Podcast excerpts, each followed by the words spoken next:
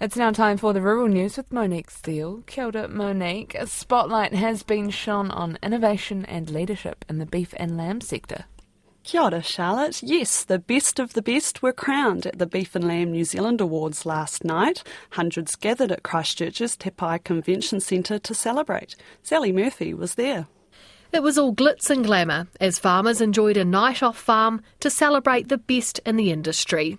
Silverfern Farms won the Technology Award for its mapping tool, which helps farmers track their emissions. And Christchurch based Pearl Veal, which is transforming the dairy calf industry, took out the Market Leader Award. Ag Research won the Science and Research Award for its work in breeding low methane emitting sheep. Scientist Dr. Suzanne Rowe says the project wouldn't have been a success without farmers. To the people who sat with us, the innovative breeders, the brave breeders who said, Yeah, we'll give it a go. And we'll even pay. We'll, we'll, even support you financially and we'll give it a go. Come up our driveway, we'll test it for you. And they sat with us and they came to workshops and came to meetings and challenged the science and thought about it and beat it up and made it more robust and more fit for purpose than it would have been if, if we were by ourselves. So science is really a team sport. The Innovative Farming Honour was awarded to Repost Limited, a business which takes broken posts from Marlborough's viticulture industry and repurposes them as farm fencing posts. Co owner Greg Koppel says they started the company back in the first COVID lockdown when they had time on their hands and haven't looked back. There's been no solution up to this point. The idea came from actually from frustration more than anything. We had our property that was very run down and um, needed fencing, and so we went down to Marlborough and, and grabbed them out of the vineyards that were broken, and we fenced that and realised just how consistently good the product was. Far too good to even think about sending to landfills. Greg Koppel says it's been a tough couple of years in business, so getting the award is a huge win. And the Emerging Achiever Award was given to Amy Hoogenboom, who, after studying as a vet, shifted her focus and now works as a beef genetics manager for Zoetis. To other news, the New Zealand shearing sports team is hoping to make its mark at the Australian National Shearing and Wool Handling Championships this weekend. Taking place in Jamestown, a small town 200 kilometres north of Adelaide, the odds for the Kiwi teams are mixed. It's an uphill battle for machine shearers Nathan Stratford, Leon Samuels, and Angus Moore, as Australia has dominated the competition, winning every event since 2010.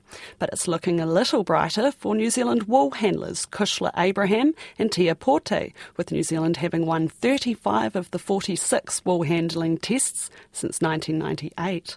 And the blade shearing duo of Tony Dobbs and Alan Gemmell are feeling confident, with New Zealand having won all 14 of the blades tests since the series began in 2010. There's mounting evidence that pasture management technique deferred grazing is improving pasture quality.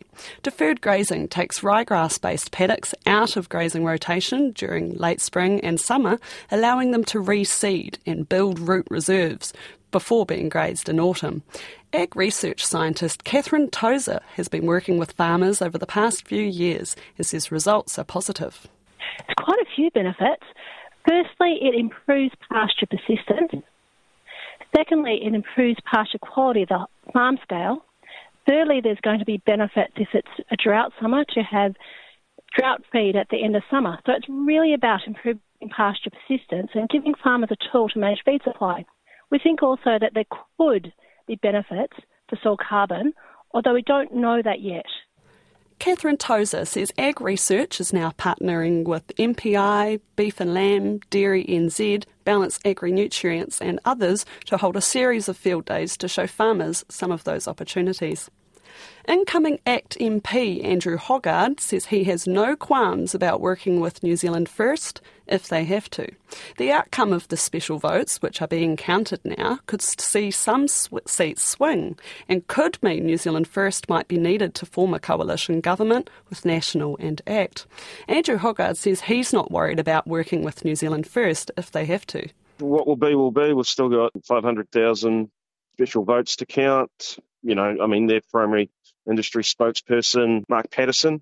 He's been a Fed's provincial president for the last three years, so I know Mark reasonably well. I'm pretty sure you know if they're in the mix, then Mark's a good guy to work with. So yeah, I'll, I'll just you know whatever the voters deal deal us up, um, we'll just have to make it work. That's Andrew Hoggard of the ACT Party. Other ministerial positions vital to primary industries still to come include oceans and fisheries, climate change, trade and export growth, immigration, forestry, rural communities, and biosecurity. Early lamb numbers are looking strong this season, up more than 200,000 on last year's flock. There's an estimated 20.4 million in the country's total lamb flock, despite breeding ewe numbers continuing to decline. Mel Croad of Agri HQ says this is mostly based on improved scanning percentages taken earlier this year and successful lambing rates through winter.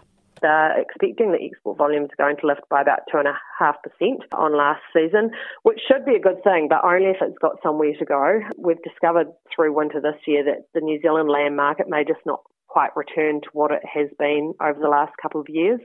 And despite beef and lamb's forecast lift in export volumes, it's just hard to see how New Zealand's going to gain that competitive edge, especially with Australia pouring a record volume of lamb into export markets. That's Mel Croad of Agri HQ, and that's the rural news for this week. Kia pai tō